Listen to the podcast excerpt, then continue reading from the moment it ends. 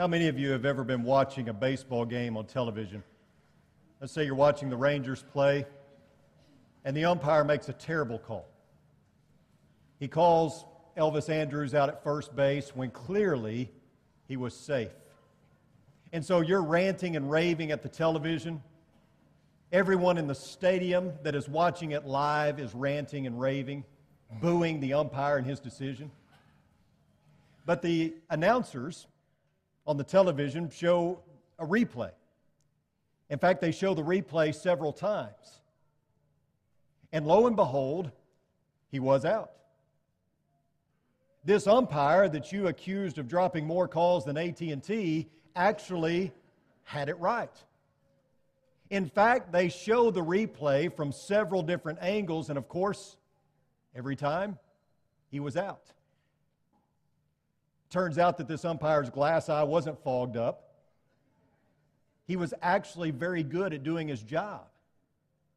You shouldn't feel bad, though, because somewhere high up in the bleachers, in the corner with his nose bleeding, is some guy still ranting and raving because obviously he had a much better view of it than an umpire that was only a few feet away.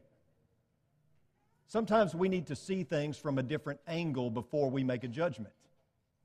Sometimes we need a little perspective, right? It's kind of like the little boy that was stung by a bee and he comes into the house and he is crying, but he's also angry and he says, I hate bees. I don't know why God made bees. And his mother tries to console him by making him his favorite snack, which is toast and honey.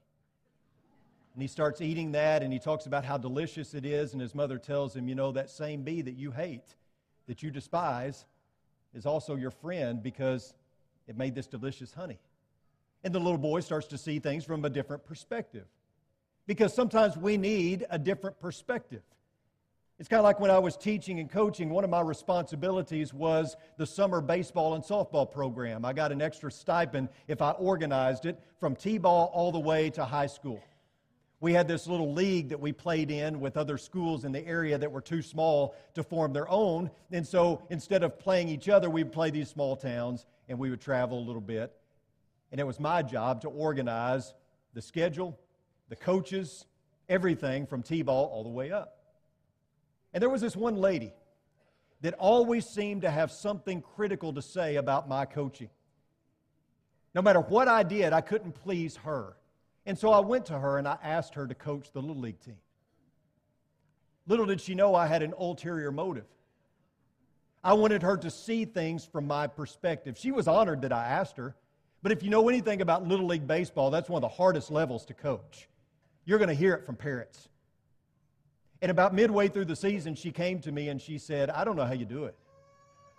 She said, These people won't leave me alone. I can't do anything right. I don't know how you deal with the parents. And I thought, You mean parents like you? But she got a whole different perspective when she realized that, that the coaching seat is a lot harder seat than maybe she had first thought. Perspective is everything. It's the armchair quarterback who sits in his recliner and says, If I had that line, I could do so much better than the current quarterback that we have. And when the truth is, he'd be out of breath running onto the field. It's the, it's the politician who's running against the incumbent who thinks he can do so much better. And if he were the president or if he were this or that, he would do it so much differently. And then he gets in office and realizes you really can't move the needle that much. It's a whole different deal when all these problems are in your lap now and you have to deal with them. Or it's the young adolescent that has all these theories on parenting when they don't have kids. And they see parents at the mall or at the grocery store dealing with their kids and they say, My kid will never do that. And then they have kids and they realize that all their theories or all of their, their ideas about parenting weren't that good. Perspective is everything, it's a difference maker. And we need to be able to see things from more than one vantage point, which brings me to the lesson this morning. As the preacher, I need to be able to see things from your vantage point or through your eyes. And rarely do I get to do that anymore. Yes, I am a member at this congregation, but it's also an undeniable fact that I'm the preacher, and sometimes, most of the time, that takes precedence. I can't avoid that no matter how much I might try, no matter how much I try to just fit in and be a worshiper or a member of this church, The undeniable fact is, I am the preacher as well. So I have to remember that even though I'm the preacher here, I am also one of you. I have to remind myself of that constantly. And so that, that started me thinking what is it like to be in the pew, sitting with you, listening to myself week in and week out? Would I want to be a member of this congregation if I weren't the preacher? What would it be like to just sit in the pew with you week in and week out and listen to myself just as a worshiper? What would you expect of me? What would I expect of myself? That kind of forms the thought of the lesson this morning and the lesson next week because next week we're going to look at things from my vantage point. But this morning we're going to look at things from your vantage point. And I'm going to do something pretty dangerous this morning. I'm going to claim to speak for you. Here's what I think you want from a preacher. And I think this is important so that we can better understand one another, so that we can have the best connection with each other as possible. Not that I think there's anything wrong with our, our relationship, not at all. Uh, if you're visiting with us, this is not a red flag. There's no problems here that I can see. But I want to ha- enhance our relationship. And so I got to thinking about what is it like from your vantage point? What would you want from a preacher? And so I'm going to attempt to speak for you. Before I go any further, though, the president and CEO of Lifeway Christian Resources, Tom Rainer, recently asked a few hundred people what they wanted in a preacher. Here are the top responses along with a comment. Number one, a love of the congregation. If we know that our preacher loves us, somebody said, everything else falls in place. If he doesn't, nothing else matters. Secondly, effective preaching. I don't have any expectation that my preacher be one of the best in the world. I just want to know that he has spent time in the Word each week to teach us effectively and consistently. That's what somebody responded with. Third, they want a strong character in their preacher. No preacher is perfect, but I do want a preacher whose character is above reproach on moral, family, and financial issues. Also, a good work ethic. I don't want either a workaholic preacher or a lazy preacher. Unfortunately, this person says, our last two preachers have been obviously lazy. They want a preacher that casts a vision. One person said, Our church has so much possibility. I want to hear what we will do to make a difference in our community and the world. Demonstrates healthy leadership. Most of the preachers in my church, this person said, have demonstrated a good balance. They have been strong leaders, but not dictators. They also want a preacher who is joyous. One person said, Our current preacher is a man of joy. His joy and enthusiasm are contagious, and I love him for that. Somebody said, that they want a preacher that does not yield to critics. I know that every preacher serving today has his critics, and I know it's tough to deal with them. I just want these preachers to know that we supporters are in the majority. Please don't let minority critics dictate how you lead and serve. That's good to hear. Another is transparent. Every preacher that I've had has been open and transparent about the church and the direction we are headed. It sure has made our church healthier. And finally, they want a preacher that models evangelism.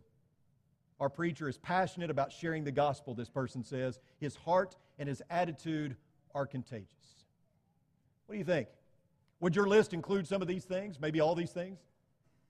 I'm encouraged by this.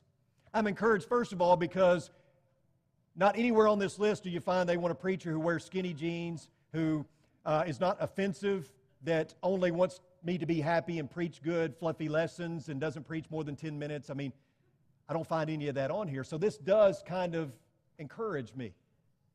You may remember a few weeks ago, maybe even a few months ago now, I, I posted on Facebook a question. This question What do you want from your preacher? What do you want in a preacher? And I got a lot of different responses. Here are some of the top responses. Somebody put, I want $5 million and some chocolate. Um, I want for him to root for a baseball team from Texas. That was my friend Trey Morgan who preaches in Childress. Uh, somebody put Hellfire and Brimstone. Somebody put they want venti caramel latte with three shots of espresso. I don't know what that means. Those were some of my friends who, maybe some of them were preachers having a little fun. But among the more serious answers, the overwhelming majority of you and friends of mine who don't even live in Abilene said they want a preacher who preaches the truth. That was their number one thing. They wanted also faithfulness, guidance, and practical application. So here's what I'm going to do this morning. We're going to look at things from your eyes, and as I said, I'm going to speak on your behalf. You can see if you agree with me or not. Next week, I'm going to speak on my behalf to tell you what I think the preacher needs from the members. What do you need from the preacher? Well, I think first and foremost, what you need is for me to be biblical. I think that I am right in saying that you do not want a stand up comedian. I don't think that you want a philosopher. I don't think you want a professor. I don't think you care about me being a Greek or Hebrew scholar.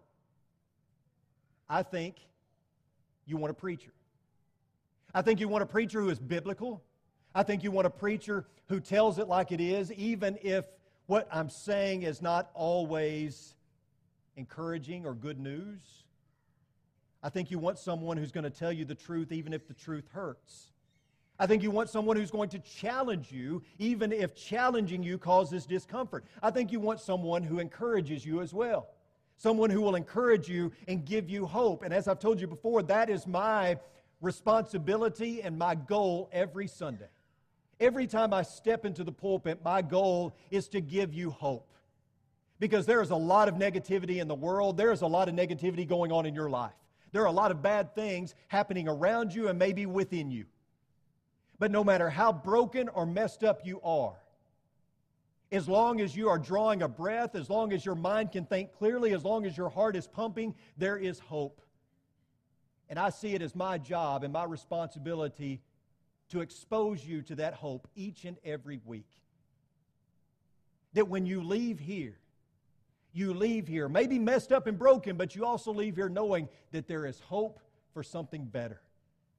I want to help you grab onto that hope. Paul told the young preacher Timothy, I solemnly charge you in the presence of God and of Christ Jesus, who is to judge the living and the dead, and by his appearing and his kingdom, preach the word. Be ready in season and out of season, reprove, rebuke, exhort with great patience and instruction. Preach what? The word. Preach it when? When they want to hear it and when they don't want to hear it. And do it with great patience, something I'm not real good at.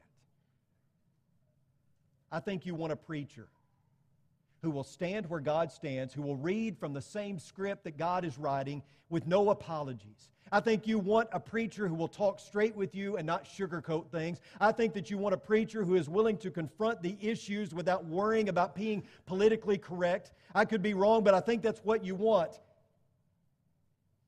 And I think you want a preacher that when he speaks, he speaks the utterances of God, as 1 Peter 4 and 11 states. Not his own word, but God's word. I think that's what you want. I hope it's what you want because that's who I am and it's who I want to be. And I think you expect me to be a good steward of God's word, as Paul wrote in 1 Corinthians 4 and 1. Let a man regard us in this manner as servants of Christ and stewards of the mysteries of God. You know what a steward is. We've talked about that on previous occasions. It's someone who manages and dispenses the goods of the household at the request of the owner, and that's what preachers do, right? We are stewards of the gospel. We make sure that we are faithfully and, and, and devoted to, to teaching what God has dispensed. We are dispensing God's word to God's people. Preaching isn't me telling you what I know, it's not telling you what you want to hear, telling you what God says. And it's up to you to adapt and adjust your life to that. But and this is a big but here. I think you want a preacher who does all of this with love and compassion. I think you want a preacher who does this in a way that seeks to encourage and motivate rather than to bring dis- depression and despair. You know, I think part of my responsibility is to reprove and rebuke and I know that some preachers get great pleasure from doing that. I don't. I don't enjoy that. I don't enjoy the lessons that involve reproving and rebuking. However, I love you too much not to. I want us all to be in heaven together someday. I love you too much to allow you to go to hell. I can't do that. I've got to be willing to preach the hard stuff. I've got to be willing to approach and confront the tough issues. You think about how many times that Paul had to get up into people's kitchens, so to speak. And even though that he had to reprove and rebuke them, he constantly addressed them like this I thank my God through Jesus Christ for for you all. Even to the Corinthians, in which he had much to say in the way of rebuke, he addresses them with the words, I thank my God always concerning you for the grace of God which was given you in Christ Jesus. In 1 Corinthians 4, this time beginning in verse 14, he writes, I do not write these things to shame you, but to admonish you as my beloved children. You skip on down to verse 21, and he continues, Shall I come to you with a rod or with love and a spirit of gentleness? The Corinthian church was messed up. It had about every problem you could think of. Yet Paul wanted what was best for them. He wasn't trying to nail them to the wall, he was wanting for them to straighten up. Any harsh rebuke that he had for them was for their own good because he loved them. And of course, it was Paul who told us that we are to preach the truth in love. I think you want a preacher that preaches the truth, the whole truth, and nothing but the truth. But I think you want a preacher who does that with love and compassion. Here's something else I think you want from the preacher I think you want for him to be there. And this is a tough one for me. And it's only getting tougher because there's not enough of me to go around as we grow, as we gain more and more people here. I think a good preacher is not one who spends all of his time in the office study. I think a good preacher is one who goes to where people are, something that I try to do but something that is getting harder and harder to do. You know, Sunday is going to come around whether I want it to or not. And I've come to realize that no matter how much people work I do during the week, folks expect you to hit a home run on Sunday. And it doesn't go over very well if I were to stand up and say, Well, folks, I don't have much prepared this morning. I was out with the people all week. That doesn't go over very well. And so there's got to be this balance. And I've got to be honest with you, it's harder and harder to find that balance. It's becoming harder and harder to be with people and still fulfill the responsibilities of being a preacher on Sunday. And I recall the words of Paul in 2 Corinthians chapter 11. You remember when he was defending his apostleship? He thought it was absurd to have to do that, but he went through all the things that he had endured for the sake of the gospel, for the sake of the church.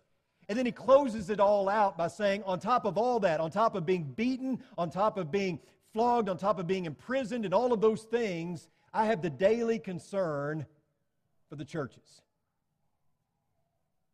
I have a daily concern for those churches. And you know why I think he was concerned about them daily? Because he couldn't be there. In fact, he laments that, doesn't he, over and over again? I wish that I could be with you, he says. These were his people. He wanted a connection with them, but he couldn't be with all of them all the time. There just wasn't enough of him to go around. You know, the, folks, there are weeks where I feel like I have done nothing more than prepare a research paper to deliver to an audience on Sunday. I don't like feeling that way. But here's where I'm grateful is you guys get it. I'm thankful that you don't put expectations upon me that are unrealistic. I want to thank you for being so understanding about that, but I also want you to know I'm, I feel guilty about it a lot. One of the greatest guilts that I feel is the fact that I can't be with people more. Because I believe that people are more important than sermons. And I can say that, and yet I fall short of that week in and week out. Thank you for being so understanding. Thank you for not making it an issue. But I want you to know that I want to be there. I think that's what you want from me. That's what I want for myself, and I'll continue to work toward that. Here's something else I think you want from the preacher I think you want me to be me.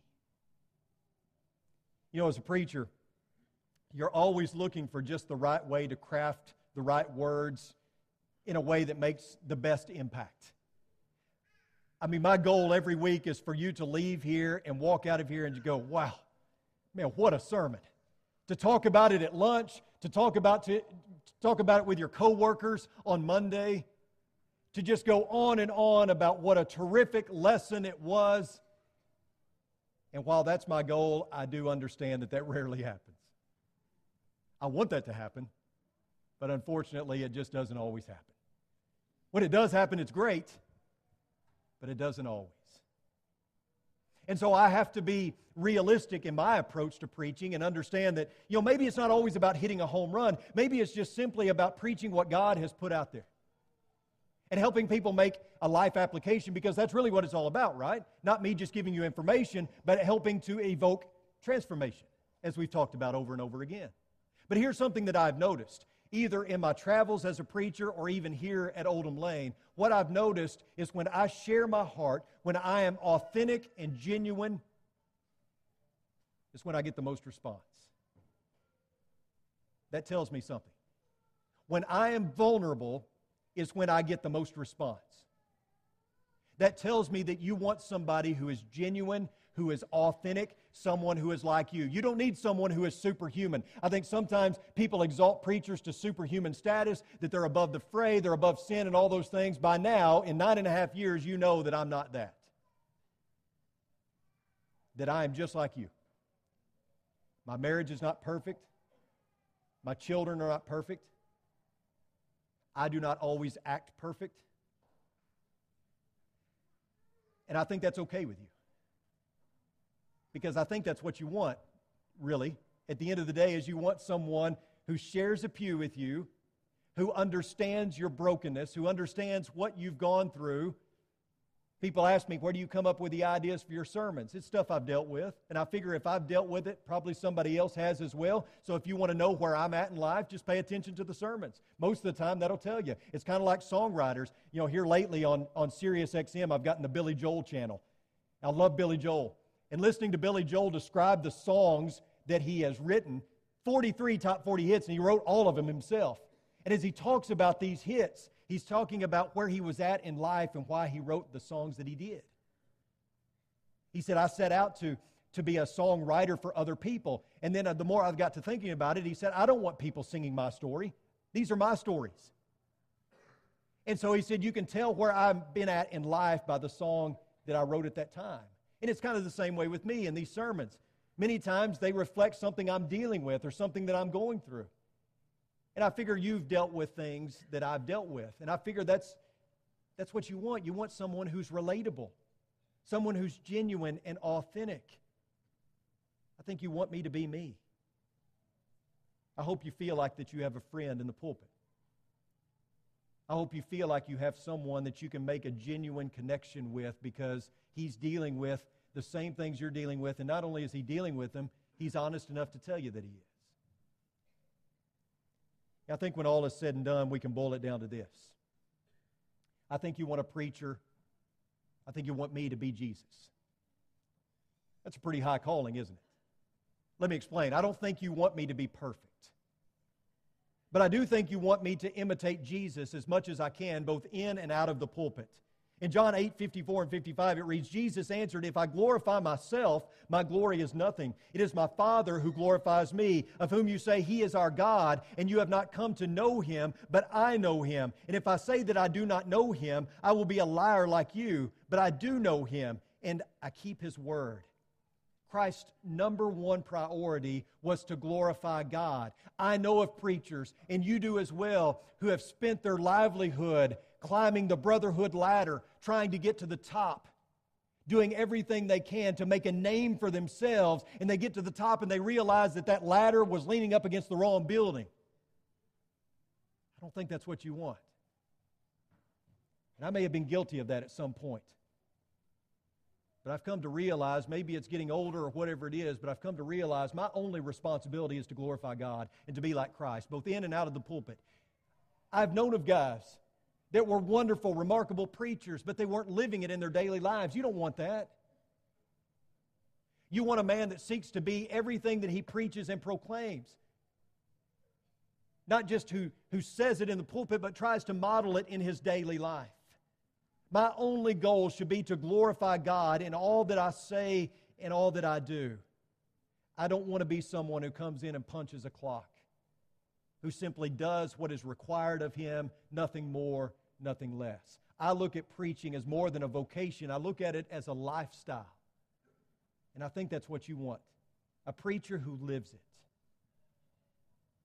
You see, I, I don't really work for the church when you get right down to it. I don't work for the elders really when you get right down to it. You know who my boss is? You know who I answer to first and foremost? It's God. He's my boss. But I feel like that if I'm striving to live at the center of His will and do what He would have me to do, the elders aren't going to have any problem with the preacher. You're going to be more than satisfied with the preacher if I can only glorify God in everything that I do and live as He would have me to live, I must be what I preach. You deserve that. You deserve a preacher who is, who is preaching what he is living in everyday life, who is a manifestation out in the world of what he is trying to proclaim on Sunday. You know, here's the deal. I have often thought for a long time that that my role as a preacher was to be busy in ministry. I may not have described it that way to you, but in my mind, I thought that I'm doing the utmost for God if I'm busy with God's work.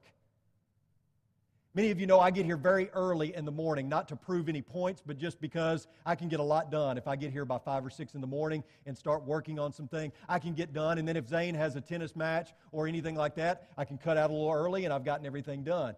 But I like to get here early in solitude when it's dark. It's dark outside, there's nobody around, and I can get a lot done. A lot of thinking, a lot of prepping.